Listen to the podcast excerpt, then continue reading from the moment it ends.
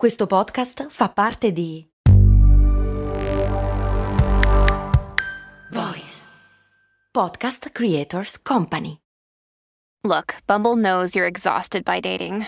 All the must not take yourself too seriously and 6 1 since that matters. And what do I even say other than hey? well, that's why they're introducing an all new Bumble with exciting features to make compatibility easier, starting the chat better, and dating safer. They've changed, so you don't have to. Download the new Bumble now. Bentornati amici ed amiche in uno di quegli episodi in cui andiamo a raccontare quale storia si nasconde dietro oggetti che abbiamo davanti agli occhi tutto il giorno, tutti i giorni. L'oggetto che ha destato oggi la mia curiosità è un oggetto che avrò usato sì e no quattro volte nella mia vita, ma ricopre un ruolo ben preciso nell'immaginario comune la cravatta, un simbolo dell'eleganza maschile. Ma non vi sembra una cosa un po' strana? Cioè, cosa dovrebbe essere? A cosa serve? E perché ha quella forma? Oggi andiamo a scoprire da dove arriva questo accessorio così bizzarro e perché noi lo utilizziamo.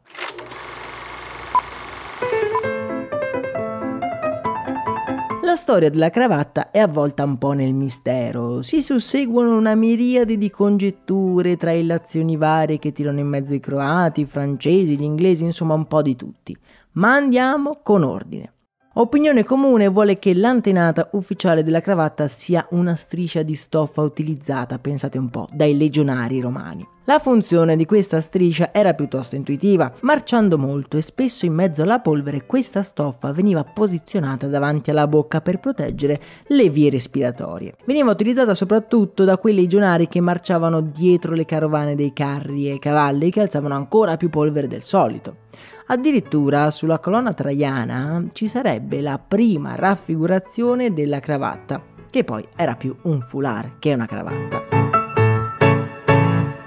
Dai Romani facciamo un flash forward fino alla guerra dei trent'anni del 1618, quando i mercenari croati al servizio della Francia indossavano i loro tradizionali piccoli foulard annodati. Foulard annodati che diventano un po' una moda in Francia.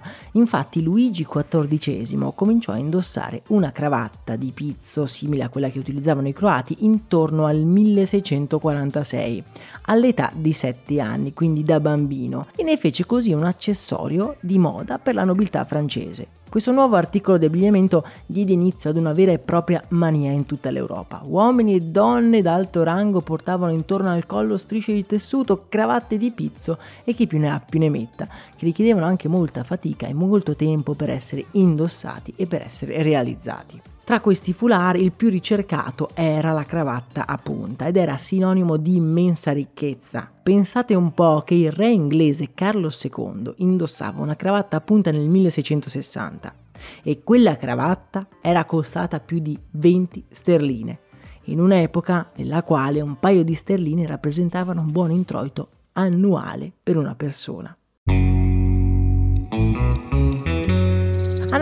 Più a fondo la questione, però scopriamo che ci sono prove che la cravatta veniva utilizzata ben prima della guerra di 30 anni. In Cina, per esempio, già dal 300 si usavano delle bandane legate al collo, oppure in Olanda la cravatta veniva utilizzata per tenere al caldo i soldati e minimizzare gli spifferi delle giubbe da militare. Pare infatti che alla diffusione delle cravatte contribuì anche un breve periodo glaciale che colpì l'Europa continentale tra il 1645 e il 1715, una piccola glaciazione causata da larghe macchie solari. Le temperature in questo periodo si abbassarono, si gelò il mar Baltico, così che si poteva anche camminare tra la Polonia e la Svezia. Beh, in questo periodo la cravatta tornava utile perché teneva un pochino più di caldo in queste giornate molto gelide. In questo periodo la cravatta divenne un po' uno stato status anche perché aveva una funzione pratica, cioè quella di tenere un pochino più al caldo le persone. Il re Sole fu un grande collezionista di questi fazzoletti e di queste cravatte. Pensate che tra, nella sua collezione il più economico arrivava dall'India e in Gran Bretagna anche erano molto popolari e addirittura passarono una legge per arginare il loro contrabbando e vennero tassati con il Calico Act del 1700. Tirare la cravatta poi ad un uomo in Gran Bretagna era considerato un gravissimo crimine tanto che gli viene affibbiato anche un nome, il nome di pinoting, nel senso che il nodo tirando la cravatta diventa piccolo come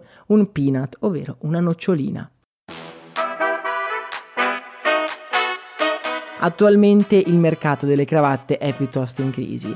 Diciamo che la moda occidentale è abbastanza cambiata negli ultimi decenni e anche nei lavori più formali a volte si può fare a meno di utilizzare la cravatta.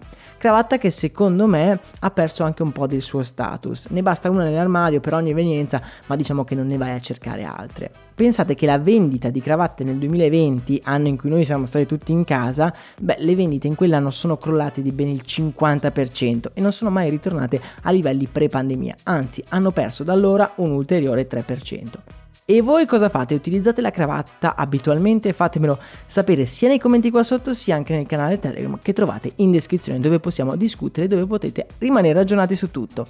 A me non resta che augurarvi una serena giornata, un abbraccio e un saluto da Max Corona.